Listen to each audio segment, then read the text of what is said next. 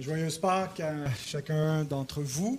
Que la bonne nouvelle de la résurrection de Jésus puisse vous apporter euh, les grâces dont elle est porteuse. Que le Seigneur euh, nous donne d'avoir euh, une foi complète dans cette victoire et que nous puissions donc nous l'approprier comme notre propre victoire.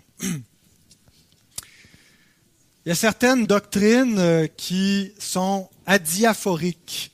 C'est un terme qui voulait dire les choses qui ne sont pas en plein cœur de euh, les choses les plus importantes, les plus catégoriques.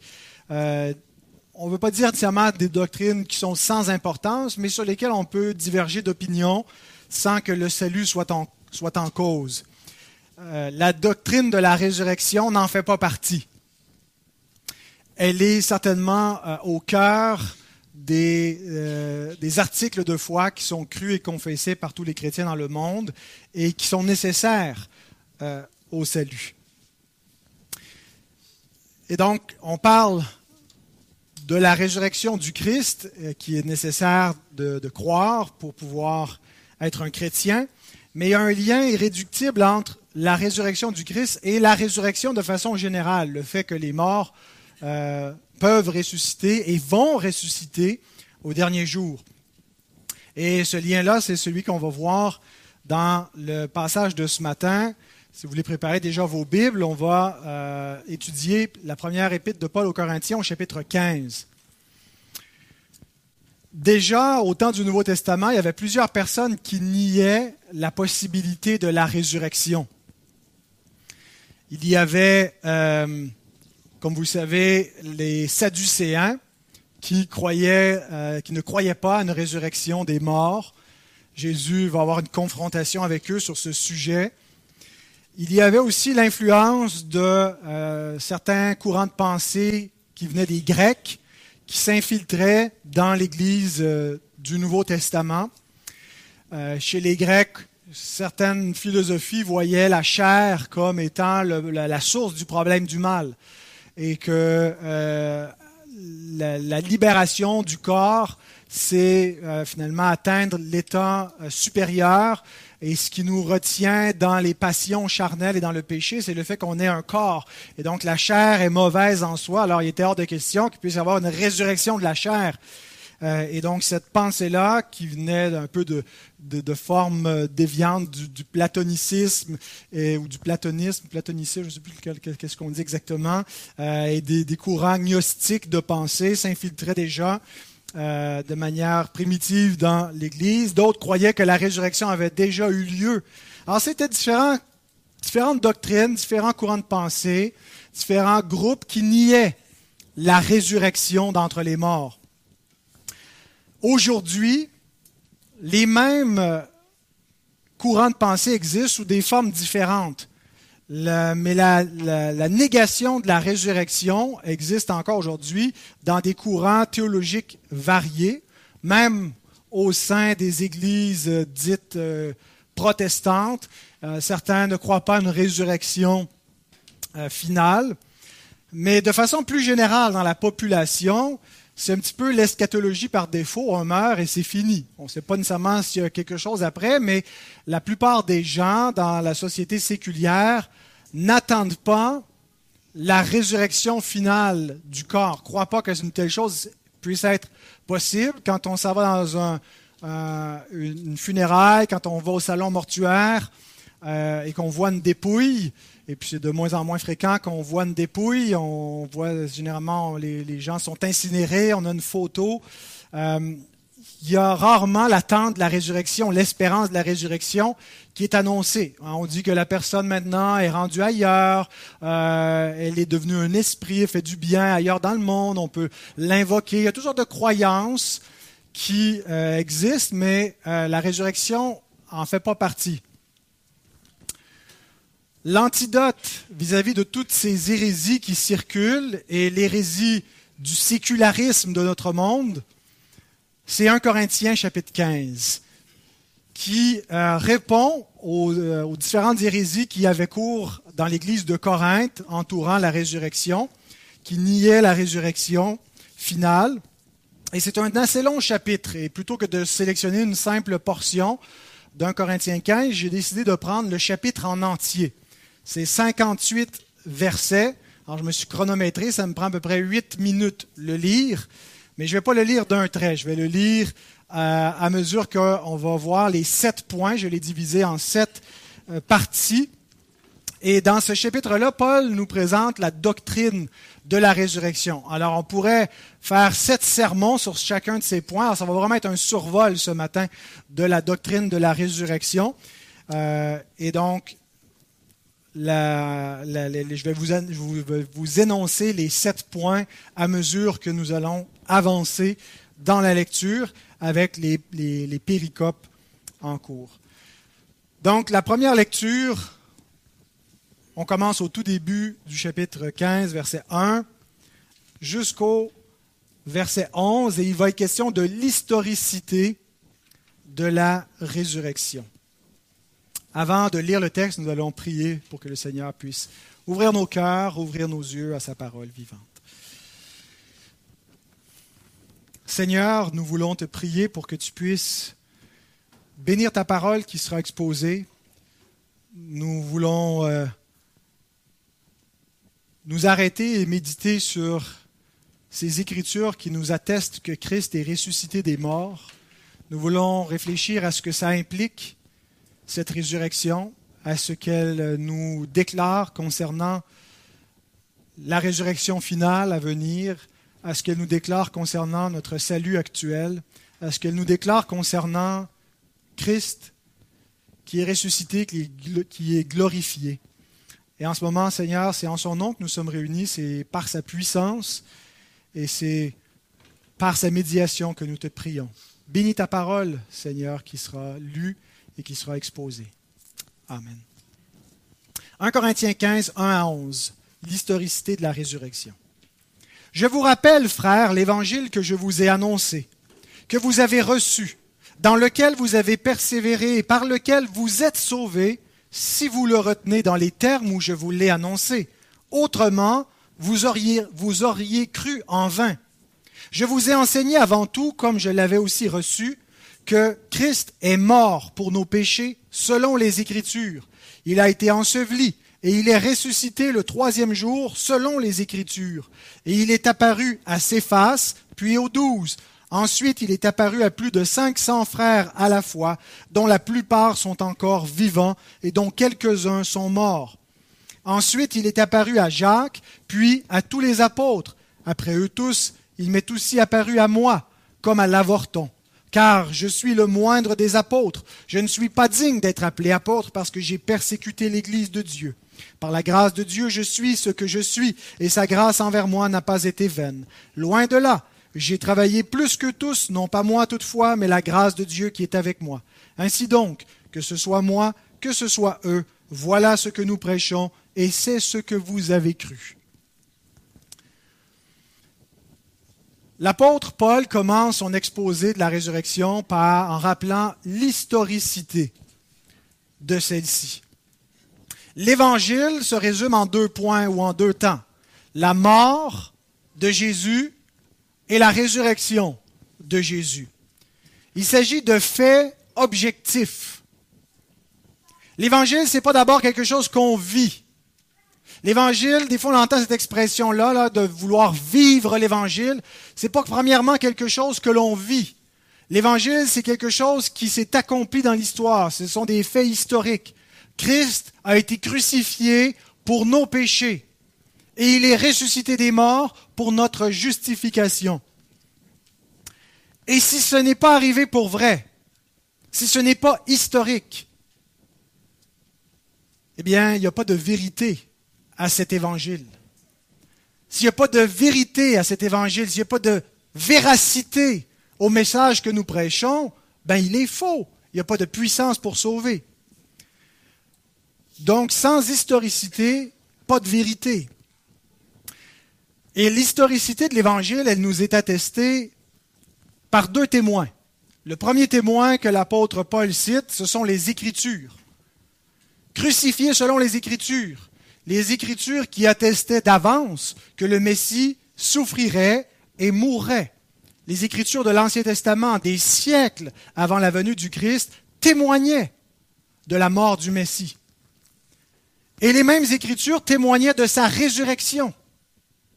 Elles attestaient que le Messie mourrait, mais reviendrait à la vie et annoncerait hein, la bonne nouvelle et le pardon des péchés, donnerait la vie à ceux qui croiraient. Ça, c'est le premier témoin, les Écritures. Le deuxième témoin que Paul cite, ce sont les apôtres et les autres témoins oculaires qui ont vu ces choses, qui ont vu le Christ ressuscité, qui l'ont touché, qui ont mangé avec lui.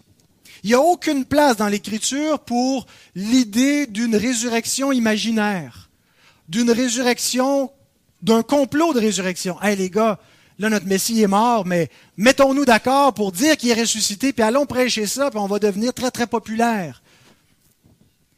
On peut accepter de mourir pour quelque chose qu'on croit être vrai, mais qui est faux. Mais on ne peut pas accepter de mourir martyr pour quelque chose qu'on annonce vrai, mais qu'on sait être faux. Et ils sont morts pour ce message-là. Ils sont morts martyrs, témoins, c'est ce que veut dire le mot martyr, pour attester que Christ était ressuscité des morts. Il n'y a pas de place pour l'idée d'une résurrection spirituelle, que Christ n'était pas vraiment ressuscité, les disciples le savaient, mais qu'il était en quelque sorte ressuscité dans leur prédication, dans le, message de l'Évangile. Non, ce que l'Écriture atteste, c'est une résurrection corporelle. Le même corps de Jésus qui était crucifié et le corps qui est ressuscité d'entre les morts.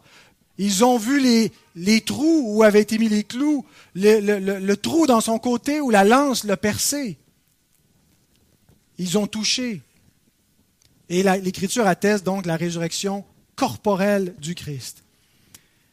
Et Paul termine cette section en disant, voilà ce que nous prêchons et c'est ce que vous avez cru. Ici, nous avons la prédication apostolique, que le Christ est mort et ressuscité comme un fait historique, et nous avons la foi de l'Église, ce que l'Église a cru dans tous les siècles et qu'elle croit et confesse encore aujourd'hui. La vraie Église du Christ croit que Christ est vivant, que Christ est ressuscité des morts. Nous avons la prédication apostolique et la foi de l'Église. Ce qui nous amène à notre deuxième point, l'enjeu de la résurrection. Paul met ça de l'avant, cette historicité, parce qu'il y a un enjeu particulier qui y est associé. C'est pas juste, il y a des faits historiques qui auraient pu changer le cours de l'histoire, mais l'histoire aurait pu arriver autrement et euh, ça n'aurait pas changé grand-chose à notre réalité. Mais ce n'est pas le cas de la résurrection. L'historicité de la résurrection change tout. Si elle n'a pas eu lieu, Paul nous dit dans les versets qui suivent quel est l'enjeu.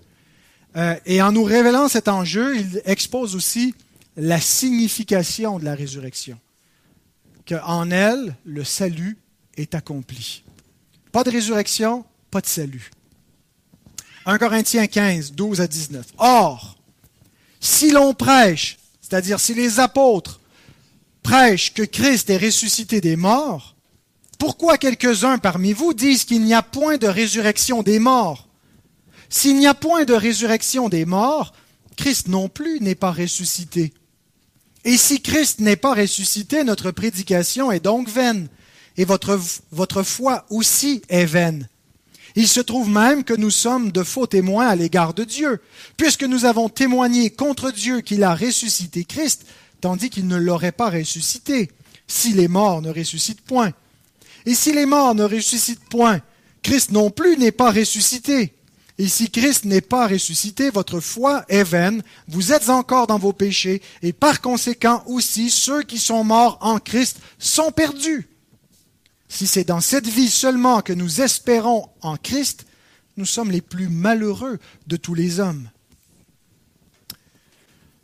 La prédication apostolique était niée. Les apôtres prêchaient avec les prophètes de l'Ancien Testament l'espérance de la résurrection, comme l'attendaient, le croyaient Abraham et les patriarches. Mais cette doctrine était niée par des faux docteurs qui ont eu une influence dans l'Église de Corinthe.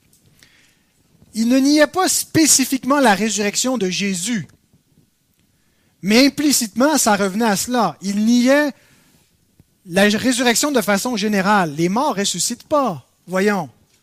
Le problème, c'est le corps. Une fois qu'on est mort, on est libéré. Pourquoi est-ce que Dieu ressusciterait notre corps?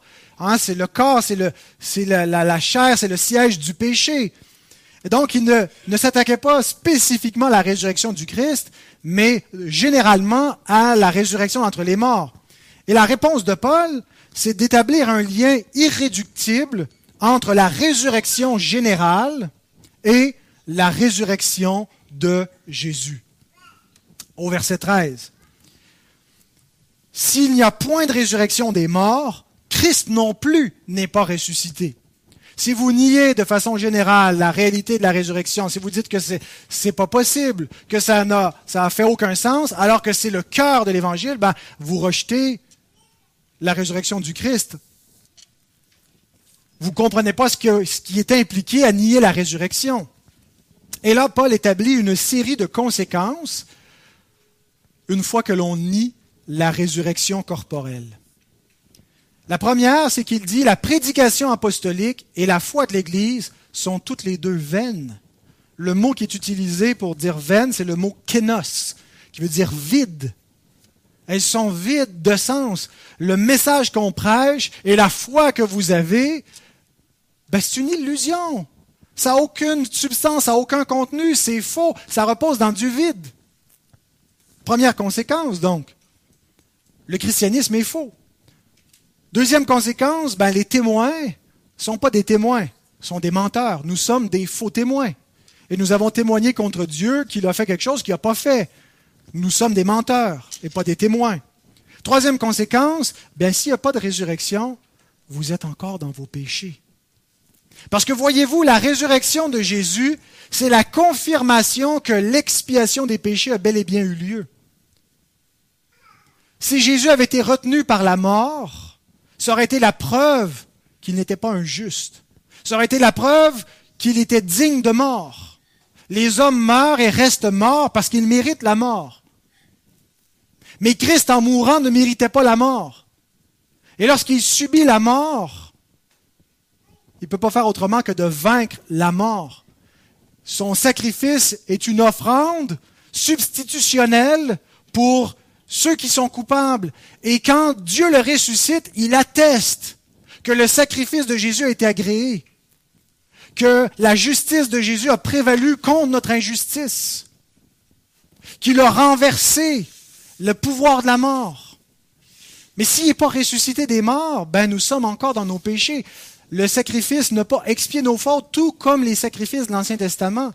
Hein, pourquoi est-ce qu'on les répétait chaque année, chaque année, et qu'on on ramenait toujours que les anciens tabernacles subsistaient pour montrer que le péché n'était pas encore expié? Bien sûr que le sacrifice d'un animal, aussi pur et innocent pouvait-il être, ne pouvait pas enlever le péché.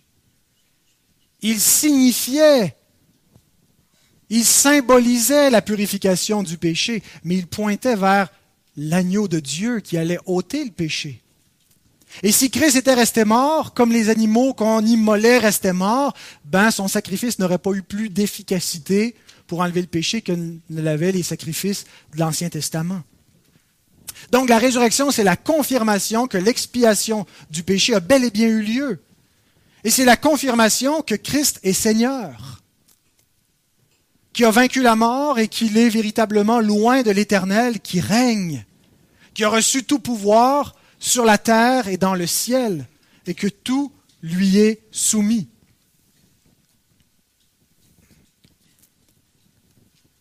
Quatrième conséquence, Paul nous dit qu'il n'y a plus d'espérance. S'il n'y a plus de salut, il n'y a plus d'espérance et le christianisme se résume uniquement à ce qu'il peut apporter de bénéfices pour la vie actuelle.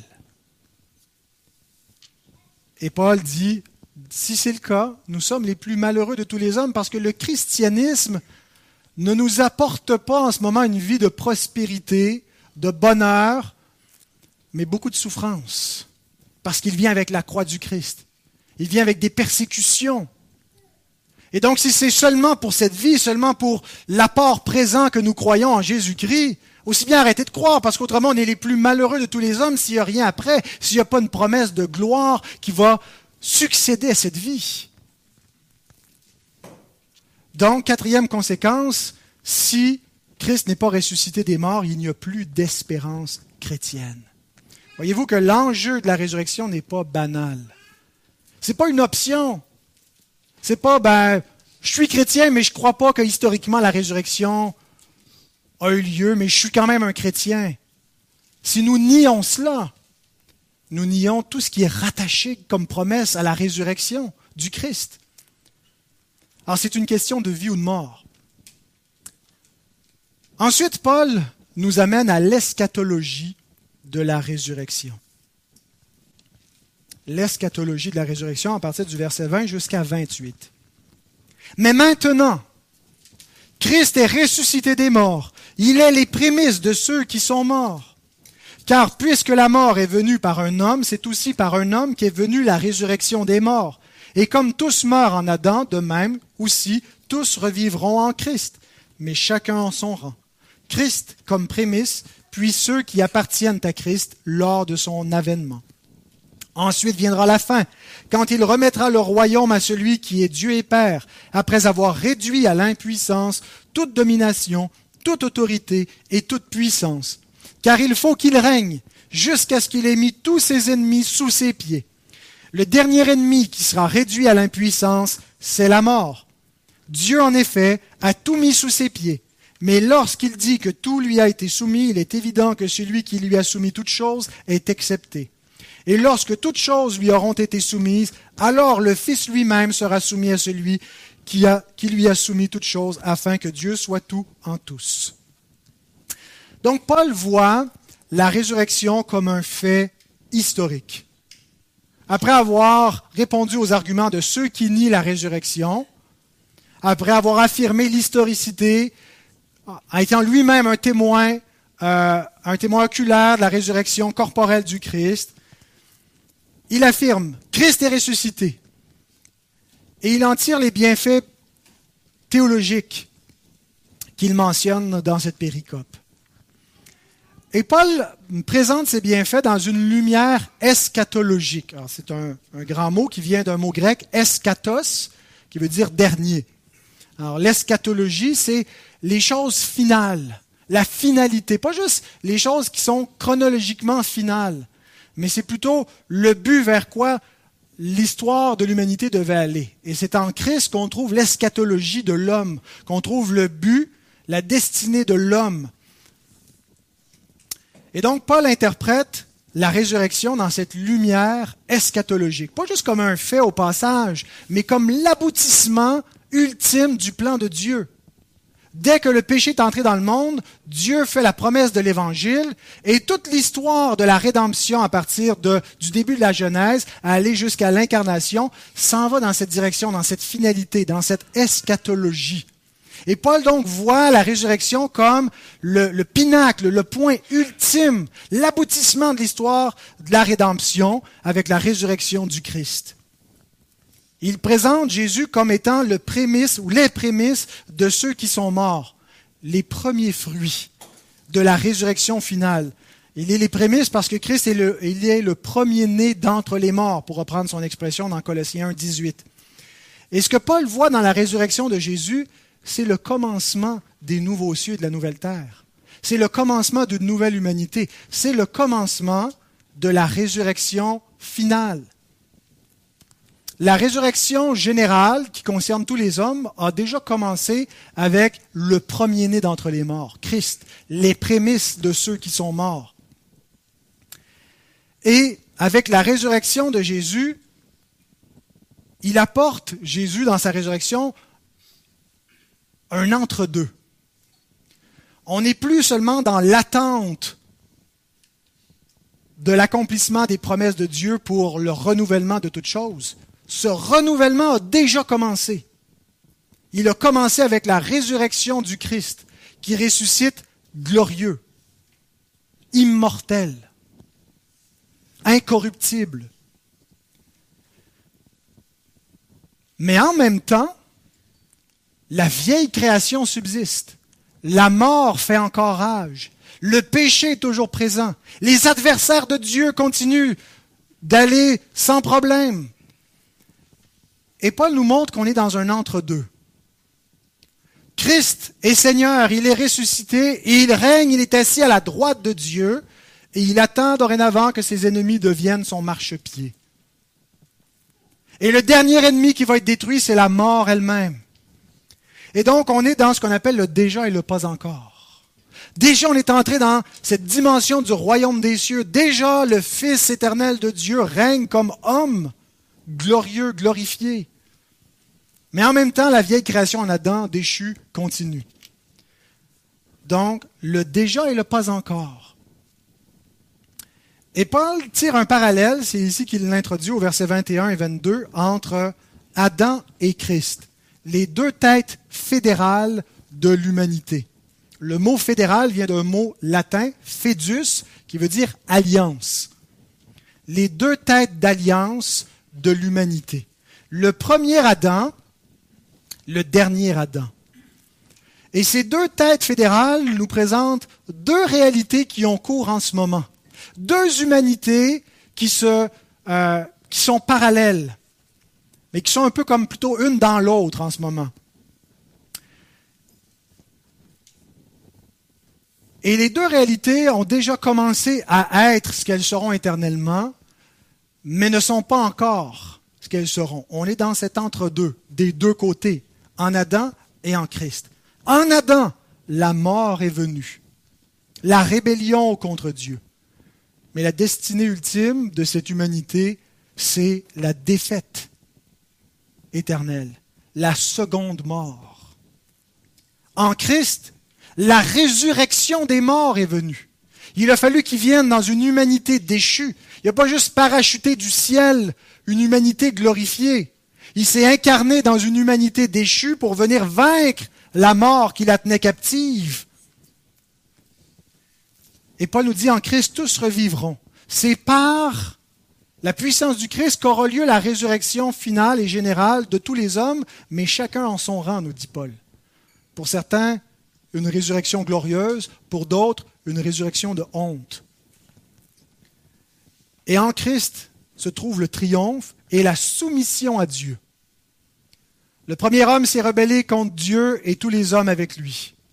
Le dernier homme, Christ, s'est soumis à Dieu et est élevé au-dessus de tout pour toujours, à l'exception du Père lui-même qui ne lui sera pas soumis. Et parfois les témoins de Jéhovah utilisent ce verset pour dire, voyez-vous, le Christ n'est pas Dieu.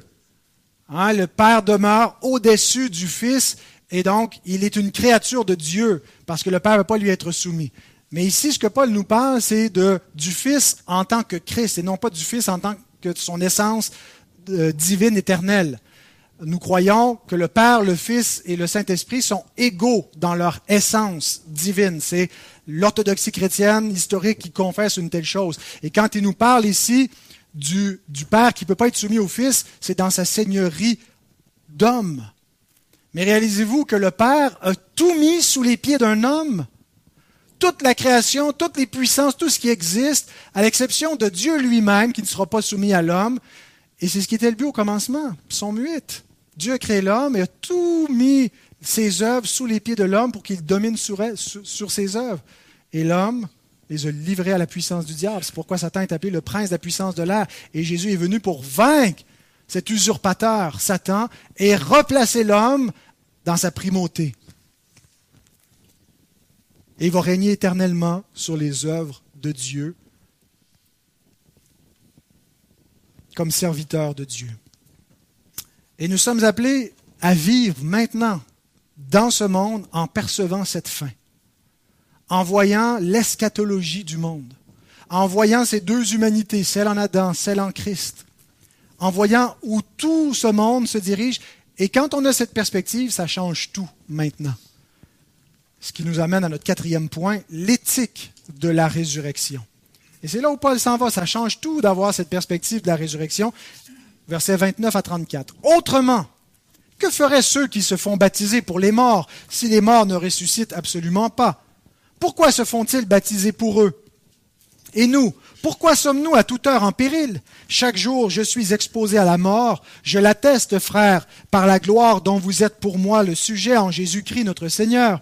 Si c'est dans des vues humaines que j'ai combattu contre les bêtes à Éphèse, quel avantage m'en revient-il si les morts ne ressuscitent pas? Mangeons et buvons, car demain nous mourrons. Ne vous y trompez pas. Les mauvaises compagnies corrompent les bonnes mœurs. Revenez à vous-même comme il est convenable, et ne péchez point, car quelques-uns ne connaissent pas Dieu. Je le dis à votre honte. Paul parle de l'impact de la doctrine de la résurrection sur les mœurs. Le mot qu'il emploie pour parler des bonnes mœurs, c'est le mot ethos, qui est donné en français éthique. c'est pourquoi je parle dans ce quatrième point de l'éthique de la résurrection.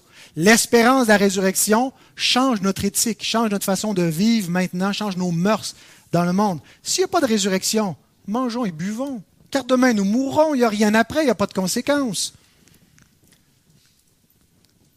Et donc Paul nous montre que ce qu'on croit affecte toujours ce qu'on fait.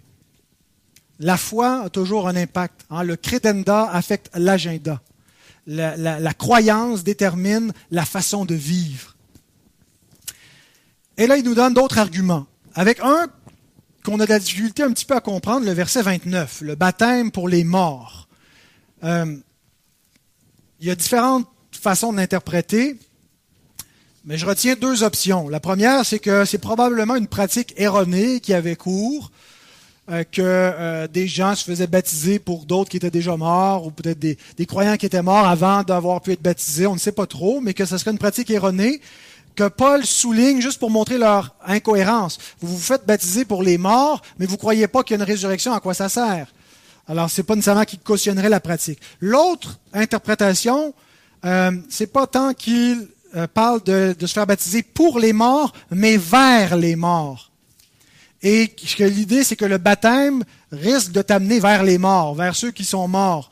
C'est l'interprétation que la Bible du sommaire et que Paroles vivantes ont euh, opté, en fait, ils n'ont pas traduit, ils ont interprété le texte grec et ils ont donné une traduction française qui donne ceci.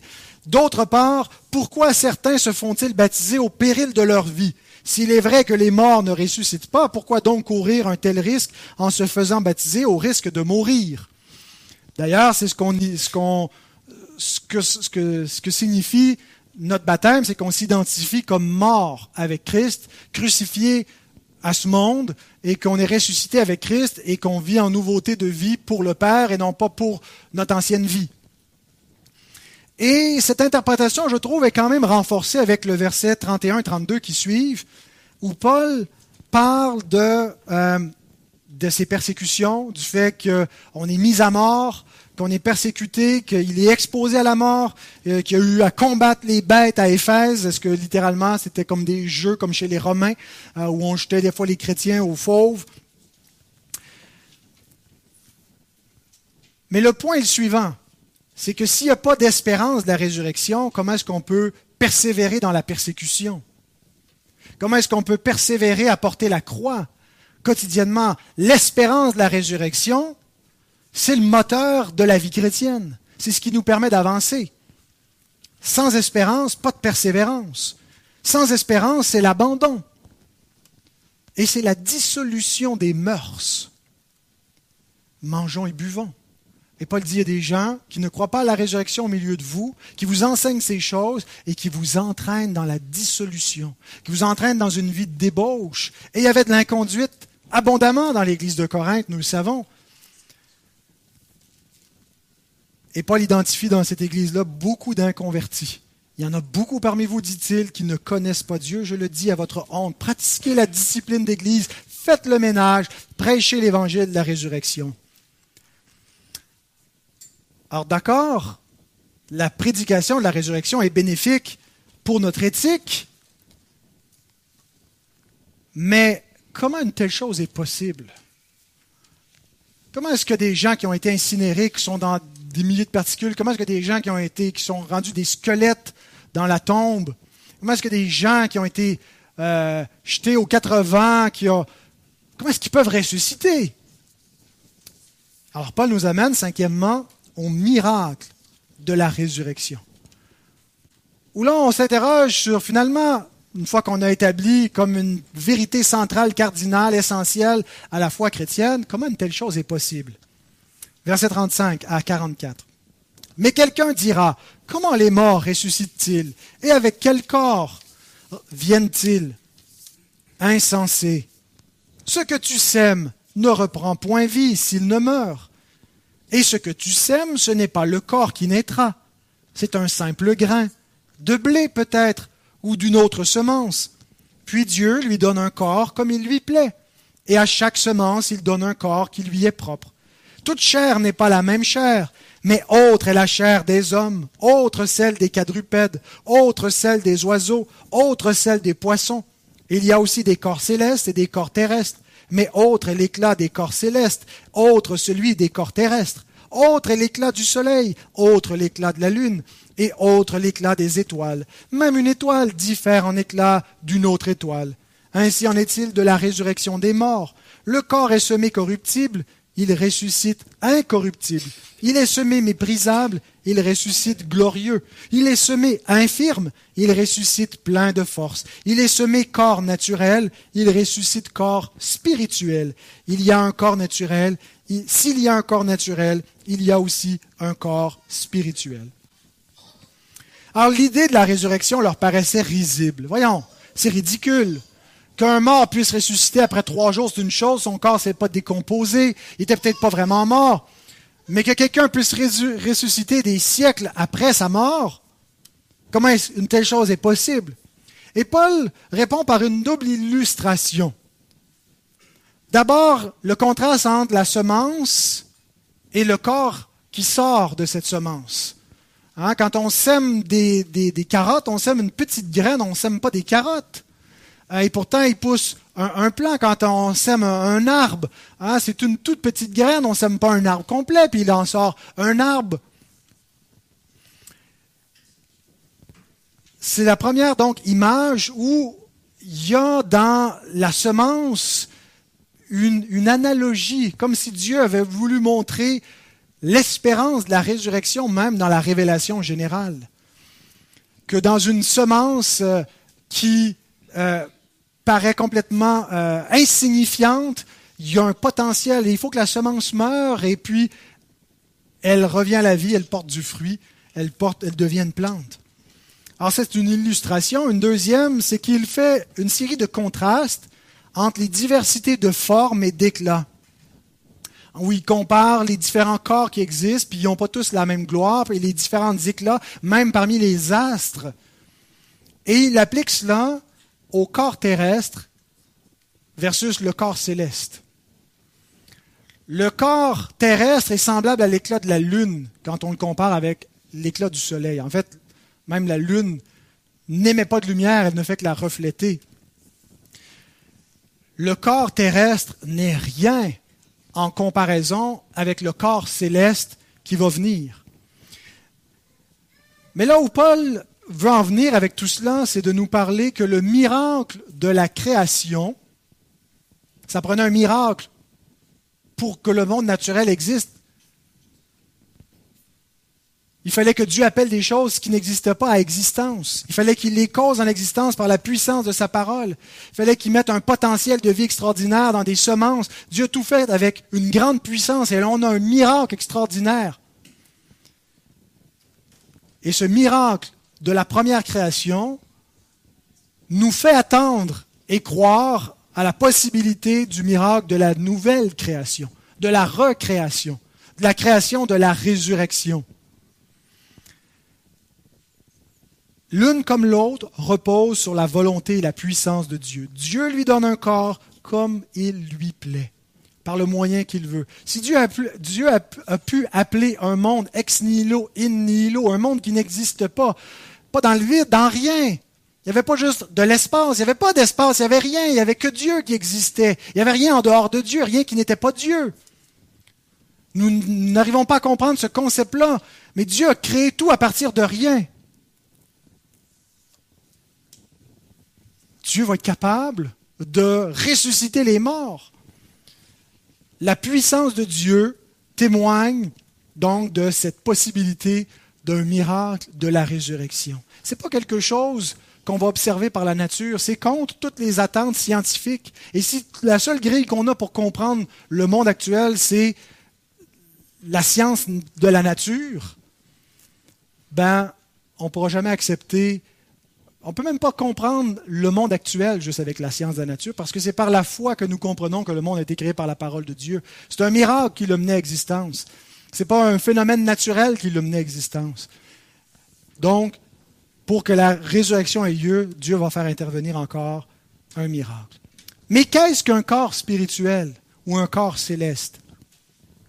Sixième péricope, la spiritualité de la résurrection, versets 45 à 49. C'est pourquoi il est écrit, le premier homme Adam devint une âme vivante, le dernier Adam est devenu un esprit vivifiant. Mais ce qui est spirituel, ce n'est pas le premier, c'est ce qui est naturel. Ce qui est spirituel vient ensuite. Le premier homme tiré de la terre est terrestre, le second homme est du ciel. Tel est le terrestre, tels sont aussi les terrestres. Tel est le céleste, tels sont aussi les célestes. Et de même que nous avons porté l'image du terrestre, nous porterons aussi l'image du céleste. Paul reprend sa comparaison entre les deux Adams. Et il les compare avec deux événements, la, création du premier Adam et la résurrection du dernier Adam, l'Adam eschatologique. L'Adam, euh, le premier Adam est devenu une âme vivante. Paul fait l'exégèse de Genèse 2.7, où Dieu dit qu'il insuffla dans l'homme un souffle de vie, voici, il devint une âme vivante. L'homme n'est pas qu'un corps, il n'est pas qu'un cerveau. Il a une âme, il a un esprit. Il est euh, composé de deux parties, l'âme et le corps, qui forment une unité. Et c'est ce qui fait qu'il est à l'image de Dieu. Il n'est pas qu'un animal. Et Paul prend cette image-là pour montrer qu'il y a quelque chose de glorieux. C'est le premier homme qui est devenu une âme vivante, mais le premier homme devait aller plus loin dans le stade de euh, son existence. Il ne devait pas rester seulement une âme vivante, il devait devenir un esprit vivifiant. C'est ce qui est devenu le dernier homme, le dernier Adam, l'Adam eschatologique. Il a transcendé l'Adam protologique, le premier Adam. Qu'il est devenu un esprit vivifiant, ça ne veut pas dire qu'il est devenu incorporel. Euh, c'est, certains l'interprètent comme ça, qu'il était dans un corps, après ça, il est redevenu juste un esprit, que Jésus en ce moment n'a plus de corps, il n'est qu'un esprit. Jésus est en chair et en os dans le royaume des cieux en ce moment, dans le ciel. Quand ça dit qu'il est devenu euh, un esprit vivifiant, c'est qu'il fait un en tant que Messie avec le Saint-Esprit qui lui a été donné. Acte 2, 32 et 33 fait ce lien entre la résurrection du Christ et esprit vivifiant. C'est ce que Jésus non, pardon, c'est ce Jésus que Dieu a ressuscité, nous en sommes tous témoins. Élevé par la droite de Dieu, il a reçu du Père le Saint-Esprit qui avait été promis et il l'a répandu, comme vous le voyez et l'entendez. Le Messie, glorifié, a reçu du Père l'Esprit de vie qu'il répand. Il répand la vie par l'Esprit. Il est devenu un esprit vivifiant dans ce sens-là qu'il a la puissance de donner la vie et de faire participer hommes et femmes à la nouvelle création, aux nouveaux cieux, à la nouvelle terre. Et la Pentecôte était un événement eschatologique de cette gloire-là, du Christ glorifié, qui répand son esprit sur les hommes et qui les fait entrer dans le ciel. Christ est celui qui donne la vie de la résurrection, la vie éternelle. Et comment est-ce qu'il le fait? En donnant le Saint-Esprit. Vivifier veut dire l'Esprit qui donne vie, qui donne la vie éternelle. Et le contraste, c'est que tous les hommes ont une naissance naturelle dans le premier Adam. Pour être une âme vivante, il faut naître dans une génération naturelle en Adam. Mais pour avoir la vie éternelle, il faut naître de nouveau en Jésus-Christ. Il faut cette génération spirituelle. La spiritualité de la résurrection. Et ce que je veux dire par là, c'est le Saint-Esprit qui, par la, la résurrection euh, du Christ, nous donne cette même résurrection. Nous avons, en naissant de nouveau, le commencement de la résurrection finale, de cette vie éternelle en Christ, la même vie éternelle que Christ possède. Et naître de l'Esprit, c'est déjà maintenant porter l'image du céleste. Nous portons en ce moment l'image du terrestre, de l'Adam terrestre. Nous sommes dans la même condition de finitude et même plus de, de déchéance. Nous sommes déchus avec lui. Mais nous avons en Christ, par la nouvelle naissance, l'image du céleste qui vient par la sanctification de l'Esprit. Et voici comment s'achèvera cette sanctification. Tous ceux qui ont part à cet esprit de la résurrection que Christ leur a donné, ont part à ce qui suit, la gloire de la résurrection. Versets 50 à 58, nous terminons la lecture de ce long chapitre de la résurrection avec ces versets.